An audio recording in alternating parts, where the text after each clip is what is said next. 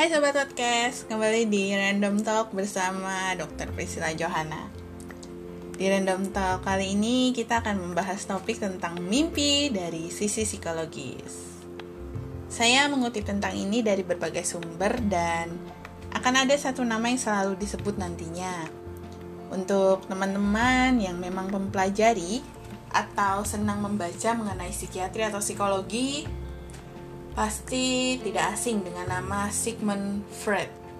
Ya, untuk selanjutnya akan saya katakan sebagai Freud saja ya. Sebelumnya, maaf apabila ada kesalahan dalam pengejaan nama ini.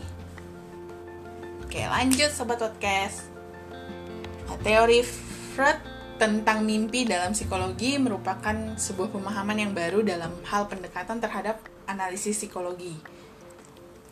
Mimpi dalam psikologi yang dikatakan oleh Freud adalah hal yang tidak berhubungan dengan hal mistis seperti ilham atau untuk meramalkan masa depan.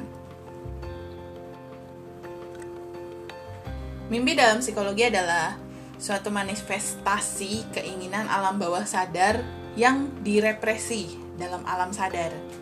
Mimpi dalam psikologi seperti yang menjadi kutipan terkenal Freud adalah jalan bebas hambatan menuju alam bawah sadar.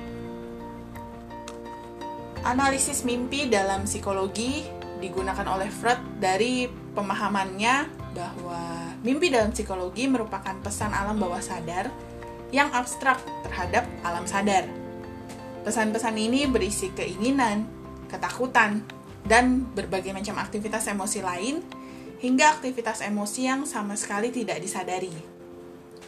Sehingga cara analisis mimpi dalam psikologi dapat digunakan untuk mengungkap pesan bawah sadar atau permasalahan yang terpendam, baik berupa hasrat, ketakutan, kekhawatiran, kemarahan yang tidak disadari karena ditekan oleh individu.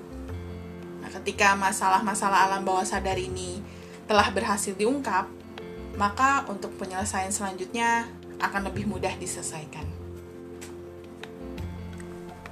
Sebenarnya masih banyak teori mengenai mimpi ini dari sisi psikologi. Tapi saya rasa teori yang barusan saya coba sampaikan cukup cukup mewakili sedikit setidaknya mengenai mimpi dari sisi psikologi. Apabila sobat podcast tertarik untuk saya bahas lebih lagi mengenai hal ini, boleh silahkan kirimkan email ke saya mengenai teori yang lainnya ya. Terima kasih sudah mendengarkan podcast ini. Sampai jumpa.